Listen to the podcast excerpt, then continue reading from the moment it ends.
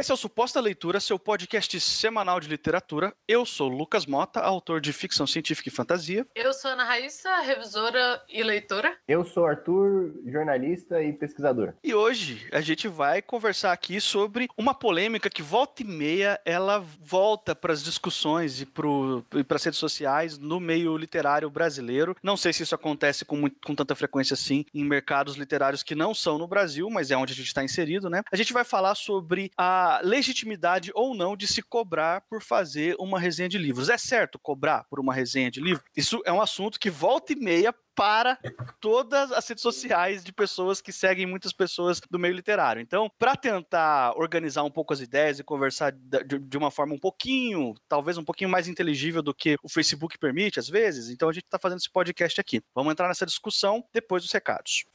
E como sempre, é, o bloco de recados é sempre uma preferência do convidado. Arthur, o que, que você tem para divulgar aí para o pessoal hoje? Hoje, é, eu tenho uma coisa, só um recadinho. Saiu o resultado da, da Faísca. Para quem não conhece a Faísca, ela é uma revista que surgiu da, da revista Mafagafo e ela divulga ficções relâmpago nos e-mails. Então, essa temporada deles agora, que é a primeira temporada, vai começar em julho e vai ficar até dezembro. Então, quem quiser receber três continhos aí por, por semana no, no e-mail, pode entrar no site da Faísca ou, ou jogar no Google, se inscrever na newsletter. E um dos meus foi aprovado, então eu espero que vocês gostem. Ah, legal. É através de uma newsletter. Vai ter o link aí na descrição para quem quiser acompanhar. E, Porto, não sabia que você também escrevia ficção. Legal, vamos conferir lá o seu, seu microconto, então.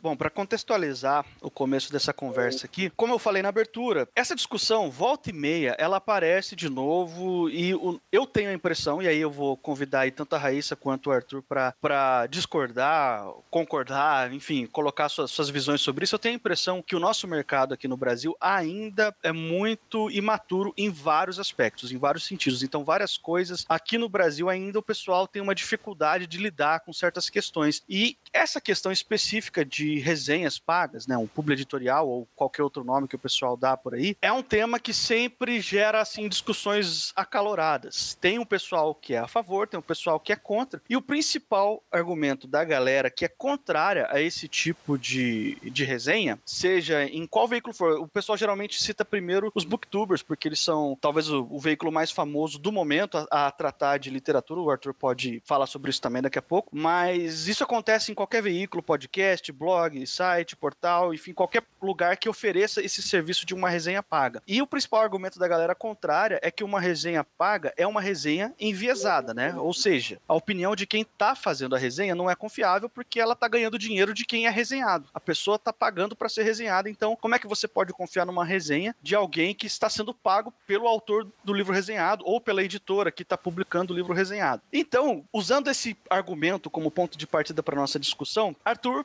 a minha per primeira pergunta de hoje é para você. Como é que você vê essa afirmação da galera aí? O que, que você acha desse tipo de afirmação de que uma resenha paga é uma resenha enviesada, portanto não confiável? Bom, Lucas, é um pouco complicado de, de dar uma fazer uma análise sobre essa afirmação, né? Bom, para quem não sabe, eu, eu, eu eu tenho mestrado, eu defendi o mestrado no começo desse ano e pesquisei esses dois anos sobre os booktubers e, e a maneira como a, a, crítica que eles fazem na, no YouTube é, é, estruturada, né? Eu não pesquisei tanto sobre a parte mercadológica quanto eu pesquisei sobre os códigos linguísticos, como é que eles se estruturam, como é que eles se relacionam com o público. Eu contextualizei um pouquinho dessa discussão e eu acho que tem duas coisas que a gente tem que levar em consideração na hora de, de pensar se a resenha tem que ser paga ou não. Acho que a primeira coisa que, que surgiu naquela discussão do, do Bressani com a Feltrin, que eu acho que foi de onde surgiu, foram, foram dois pontos, né? Dois lados. Não sei se esses dois lados também são. A gente vê hoje muita coisa polarizada, né? Mas basicamente a gente via dois lados. O lado da, dos booktubers, que, que, que, apoiavam a, a cobrança da Feltrin pela resenha, pelo espaço, alegando que na verdade a, o dinheiro não compra a opinião, não compra o texto, compra o espaço. E do outro lado a gente via o o, o escritor e, e, enfim, as pessoas que entendiam que isso não tinha que ser pago, falando: olha, a resenha paga é uma resenha enviesada, não é resenha, é publicidade publicidade, jabá, né? Você não pode cobrar por isso. O que eu, o que eu penso, um argumento, uma coisa que eu acho bastante interessante que surgiu dessa discussão, veio do texto do Bressani, que ele fez depois no, no Medium,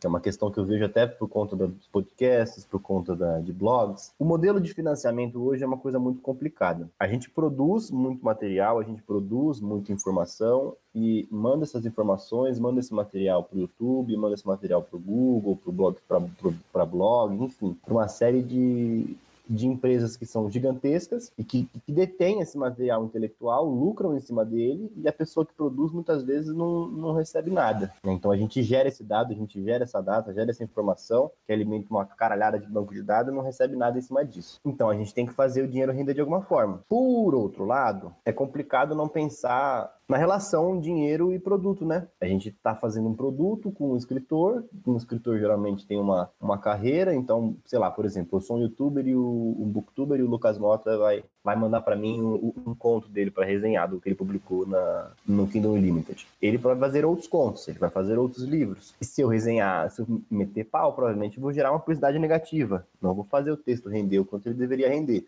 Obviamente, talvez eu perca essa, esse contato com, com o Lucas Mota, escritor, no futuro. Pode ser. Mas aí a gente pode pensar em outras coisas. O branded content, né, que é o, o, jornalismo patrocinado, não é isso que ele faz hoje em dia? Ele não empresta essa legitimidade do jornal, da revista, para uma, uma agência financiar material e deixar lá?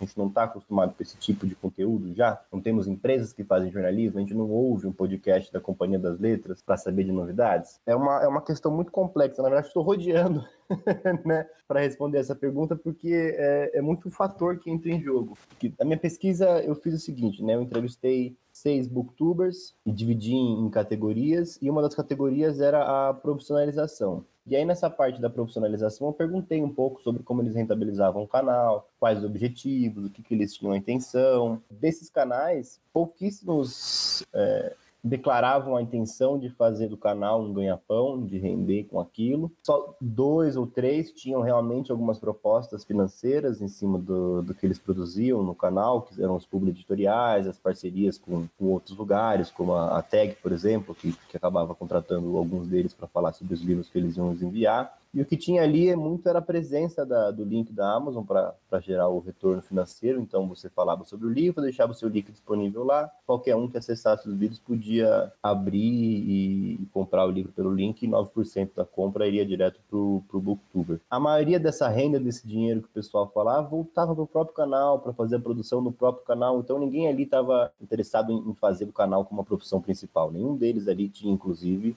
o Booktube como profissão. Então acho que a gente tem que refletir sobre isso. Para encerrar essa resposta, eu acho que uma conversa que eu tive com uma amiga minha uma vez me deixou, foi que, que norteou para mim essa discussão. Se a gente está partindo do pressuposto de que o jornalismo tradicional, o jornalismo que a gente vê, não tem nenhuma intenção por trás, não tem nenhuma, nenhum traço de mau caratismo, de jabá, de, de publicidade, de interesse enviesado, a gente parte também desse pressuposto dos booktubers. Então, se a gente entende que o jornalismo corre o risco de ser mal feito, mas ainda assim a gente parte do pressuposto de que aquilo que a gente está lendo é crível, é real, é honesto, a gente consegue também, na verdade a gente já parte né, desse princípio no momento em que a gente vê um vídeo do YouTube. Tanto que as críticas surgem em cima disso. Você tem um modelo de credibilidade que na hora que você vê a tabela de preço, você fala, opa, mas será que é isso mesmo?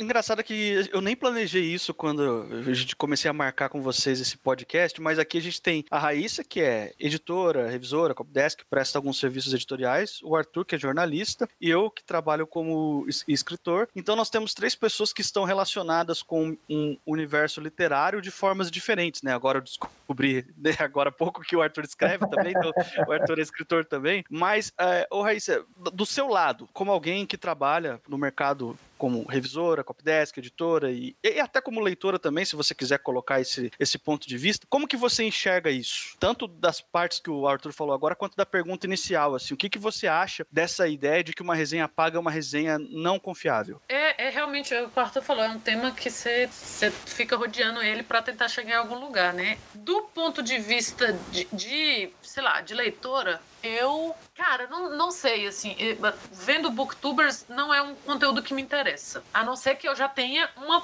predisposição a gostar do livro ou, que eu, ou algum interesse no autor ou no livro e tal. Então não é um conteúdo que me chama a atenção. Mas eu acho que quando eu, se eu sou escritora e eu vou investir uma grana, porque é um investimento, né? A gente vê aí pelos barracos que rola que a galera joga o valor mesmo que foi cobrado na, na na roda e todo mundo sabe, se eu pago, se eu invisto, é, é um investimento, assim, eu, eu não quero uma publicidade ruim. E se a pessoa cobra também, é o quarto valor. Se eu meto o pau no livro do Lucas, ou, ou o próprio Lucas, ou pessoas que, que estão relacionadas de alguma forma com Lucas, não vão me contratar mais. Então eu, eu tendo a ver isso mais como publicidade do que uma resenha uma resenha espontânea, sabe? Mas, assim, é, é a questão de não é bem assim que funciona. Numa editora, quando você faz a tiragem né, dos livros, você já tem a tiragem reservada ali para mandar para os jornais, por exemplo. Agora, ainda existe caderno cultural, essas coisas. Então, você já manda e o cara decide se ele vai ler ou não, se ele vai resenhar ou não, mas já é uma forma de, né? Ainda mais livro que não é uma coisa barata, você recebeu aquilo. Alguns booktubers, aliás, muitos eu vejo que eles recebem livros também de editora. Então é aquela coisa,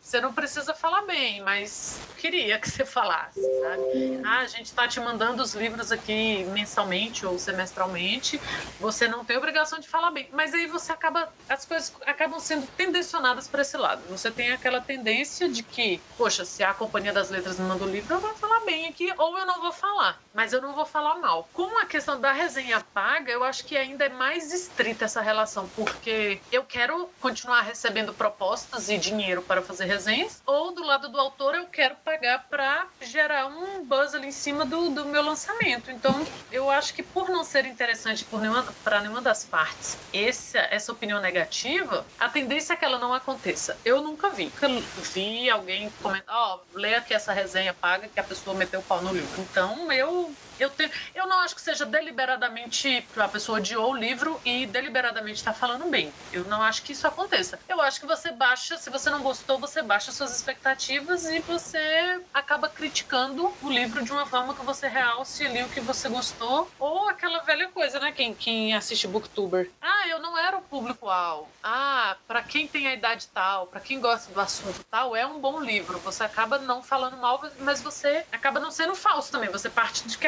é, que aquela opinião é uma opinião verdadeira. Você não vai queimar o cara e você não vai queimar o seu próprio trabalho. Assim, é uma publicidade, sei lá, uma publicidade branda. Você sabe que isso que você falou sobre o cara ter a opinião dele, se de repente ele não gostou do livro, ele dá uma amenizada ali e tal. Tem um vídeo, eu vou até linkar esse vídeo aí na descrição para quem quiser conferir, do canal Geek Freak, apresentado pelo Vitor Almeida, que ele fala como que ele funciona os editoriais para ele. Quando ele não gosta de um livro, ele entra em contato com a pessoa, com a editora que contratou e tal, e faz uma contraproposta. Fala assim: ó, oh, eu não gostei. Você quer que eu fale de um outro livro? Você quer? Como é que a gente pode fazer? Ele, ofer ele oferece também devolver metade da grana para pessoa se ela não quiser daí fazer o anúncio mais. E aí ele acaba assim filtrando os livros que ele vai fazer resenha já pelos que ele gostou, entendeu? Porque daí é interessante para a pessoa que está pagando. Então então, aí, aí eu pergunto para vocês dois. Qualquer um dos dois quiser pode falar. Essa é uma saída interessante? Vocês acham que isso mais ajuda ou mais atrapalha o mercado a, a médio e longo prazo? Para colaborar com isso, tem duas histórias bacanas que eu colhi na, na pesquisa que eu acho que podem acrescentar nesse debate. Uma delas foi quando eu estava entrevistando uma, uma booktuber e eu perguntei para ela sobre os publi editoriais. E aí eu perguntei, né, como é que funciona, como é que você recebe isso, como é que você vê a monetização, você cobra, enfim, essa, esse panorama da, do trabalho dela em relação a, a publis. E aí ela falou, olha, é, eu cobro porque eu vou fazer de qualquer jeito, eu tenho uma lista de leituras, eu estudo, eu trabalho, eu trabalho com texto, né, então eu tenho uma grande lista de leituras para fazer. Se a pessoa paga para mim, é porque eu vou fazer, vou tirar um tempo, ela está pagando pelo meu espaço, porque eu vou tirar das minhas listas de prioridade, eu não vou ler o que eu vou estar trabalhando, nem o que eu gosto de ler para mim, nem o que eu gosto de ler para a faculdade, e vou ler o que eu preciso da, do que foi pago, do que foi combinado. E aí ela falou que ela, quando ela recebe as propostas, principalmente de autores independentes, ela pede, olha, fala para mim é, um, um, um, pouco da história, se ele teve revisão profissional, como é que foi essa, essa escrita e tal. E aí depois eles fazem um orçamento, fazem um combinado, e aí ela, ela contou para mim que ela fez já, que ela já passou por essa coisa que o Geek Freak, que o Geek Freak fez. Então ela já recebeu o livro, já falou, olha, não gostei do seu livro, tô devolvendo o livro para você com uma parte do dinheiro, não vou falar, blá blá blá blá blá blá. Então assim, eles já vi de fato gente que que passou por essa situação de, olha, não vou conseguir falar bem do seu livro, né, mas não vou prejudicar o, o seu orçamento. Então toque a parte do dinheiro de volta, e a gente se fala por aí. E também já, já vi de, de booktuber receber, por exemplo, livro de ficção científica. Falar, gente, muito obrigado por enviar editora, mas eu não leio, eu não falo desses livros no canal, então, assim, não precisa continuar o envio, porque eu não vou falar deles, eu não vou lê-los, né? Então, existe essa, essa filtragem por parte dos booktubers mesmo, né? Se você, da, do trabalho lá que eu vi, a primeira parte que eu, que eu abordava era a parte de como eles encaravam esse ofício, né? E aí todos eles falavam que que eles começaram a fazer e era, e era por amor mesmo, assim. Olha, quero, gosto muito de livro, quero ler e quero conversar com alguém. Como é que eu vou fazer isso? Bom, não tenho nenhum amigo que gosta de ler próximo, vou fazer um canal no YouTube. E aí, em relação sobre o mercado, é uma, uma conjectura aqui completamente não pautada na, na pesquisa, porque eu não, não cheguei a, a pensar nessa parte do mercado. Mas, pensando que a gente sempre se identifica com um crítico literário, com um booktuber, com, com qualquer coisa é, a, a, partir do nosso gosto, né, que a gente monta essa, essa comunidade de acordo com que as pessoas gostam de ler ou não gostam de ler, por mais que a gente fala, não, temos que sair da bolha, a gente vai estar dentro da bolha, a gente vai ver o vídeo de quem com a gente concorda. E aí, falando não só pelo mercado, eu acho que é bom para o mercado por, por uma série de motivos. É, é, você mostra os livros que estão que são bons ou não são bons, reforça aquela aquele senso de comunidade ali e eventualmente o livro que está ali ele vai vender ou ele vai ser mais falado ou ele vai ser mais discutido. Então, por exemplo, um canal que só fala de livro de distopia é muito interessante que ele receba um livro de distopia e que se discuta sobre esse livro de distopia. Se eu mandar vários livros que não fazem parte daquele canal, ele vai colocar todos no book haul e a discussão vai ser fraca. Então, eu vejo essa segregação, vejo essa seleção, vejo esse ato de falar: olha, esse livro eu não vou ler porque não me interessa, uma medida muito saudável, tanto para o Booktuber, quanto para os inscritos, quanto para o mercado editorial. Teve uma, esse movimento do, do, do Geek Freak, ele chegou a fazer o um movimento do Valorize o Booktube também, alguns anos atrás, e aí uma das reclamações deles eram: olha, tem editora mandando pack para a gente de livro com livro que a gente não, não tem nada a ver com o canal, não, faz, não tem nada a ver com a linha editorial do que a gente está trabalhando. Não adianta mandar para a gente. E como a, a Raíssa falou, é, é caro, né? Vamos valorizar o lugar para onde esse livro vai.